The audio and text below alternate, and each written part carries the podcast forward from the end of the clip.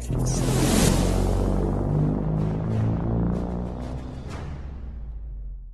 واقعیت امر در اینجاست که خیلی از مردم نمی‌دونن اکثر افراد اولین حمله قلبیشون رو روز اول هفته بین ساعت 8 و 9 صبح تجربه می‌کنن. ساعتی که دارن حاضر میشن برن سر کارشون. کاری که بهش علاقه ای ندارن.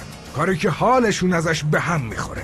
ببینین وقتی در جهت دستیابی به اهدافتون حرکت نمی‌کنین خودتون با دستای خودتون دارین روحتون رو می‌کشین و در نتیجه جامعه بر محوریت ماشینی شدن حرکت می‌کنه. جامعه به جای اینکه روی فردیت افراد ارزش گذاری کنه و بر مبنای اون هر فرد شیوه خاص خودش رو داشته باشه هر کس به نحوی از دیگری ذهنیت خودش رو به آریه می‌گیره و ایده های متفاوتی به خورد شما داده میشه و به ما یاد میده چطور همگام با جامعه قدم برداریم. ما به بیراهه کشونده شدیم و به سمت این اتاقک های مکعبی کوچیک رفتیم که بهشون شرکت و سازمان میگن و اسیر این اتاقک ها و دفترایی میشیم که مثل محفظه های کوچیک میمونن.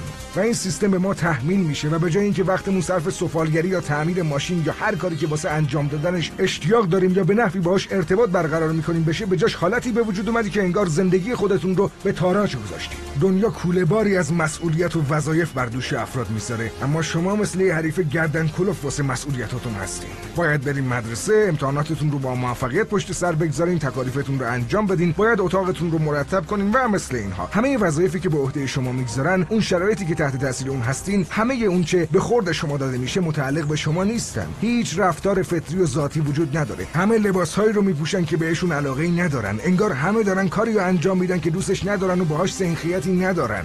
مشکل جامعه ما اینه. ما مردان و زنان مطیعی هستیم که هم راستای قوانین حرکت می‌کنیم و هر قدمی که برمیداریم بر اساس کتاب قانونه. که از زمان کودکی والدین و معلمامون ما رو بر اساس اون تربیت کردن.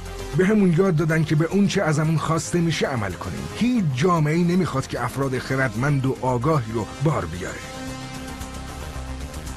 این برخلاف سرمایه گذاری های تمام جوامع بشریه. اگه مردم آگاهی داشته باشن نمیشه استثمارشون کرد. اگه خردمند و فرزانه باشن نمیشه اونا رو مطیع و فرمان بردار کرد. نمیشه اونا رو محکوم به زندگی مکانیکی کرد که هشت ساعت یا بیشتر در روز کار کنن. تازه زمان رفت آمدم بهش اضافه میشه و اگه غیر این باشه هیچ شرایطی رو نمیپذیرن. و زندگی شما چون این شکلی به خودش می‌گیره. این زندگی رقت بار شماست. خارج از محدوده هایی که براتون تعریف شده قدم بردارین و از این اسارت های ذهنی خودتون رو آزاد کنین. این شرایطیه که در اون دارین به زندگیتون ادامه میدین و بهتون تحمیل شده و عواملش هم پدر و مادرتون معلماتون جامعه و تمامی مؤسسات در مقیاس کلی هستن. اونا می‌خوان از شما یه شهروند معمولی منضبط و با اندازه های مشخص بسازن که توی اتاق مکعبی جا بگیره. به خودم گفتم که دیگه هیچ وقت همچین اشتباهی رو تکرار نمی کنم دیگه نمی‌ذارم همچین رفتاری با هم داشته باشن. برای چندرغاز خودم رو مجبور نمی کنم کتابی بنویسم که بیشترین فروش رو داشته باشه. همه اینا کارایی که جهان به ما القا می‌کنه باید انجامشون بدیم. مثل یه حیولایی که مدام تو طول مسیرتون قرش می‌کنه. شما متحمل باری هستین که دنیا رو دوشتون گذاشته و این مسئولیت بر عهده شماست تا به عنوان یه فرد عاقل و هوشیار اون حیولا رو به قتل برسونید یا تابع شرایط میشین و زندگیتون رو با نبرد با مسئولیتاتون میگذرونین یا اینکه اون حیولای لعنتی رو می‌کشین.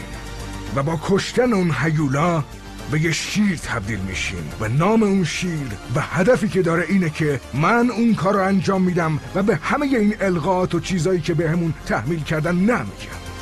اون چیزی که می‌خواین بهش برسین رو مشخص کنین و بعدش جوری عمل کنین که انگار جونتون بهش وابسته است. چرا؟ چون واقعیت هم همینه. افرادی که منبع شروع اشتیاقشون رو در زندگی پیدا کردن کسایی که چیزی رو پیدا کردن که بهش عشق میورزن کسایی که به مقطعی رسیدن که می‌تونن کل زندگیشون رو صرف اون کار بکنن اونا عمر طولانی تری دارن.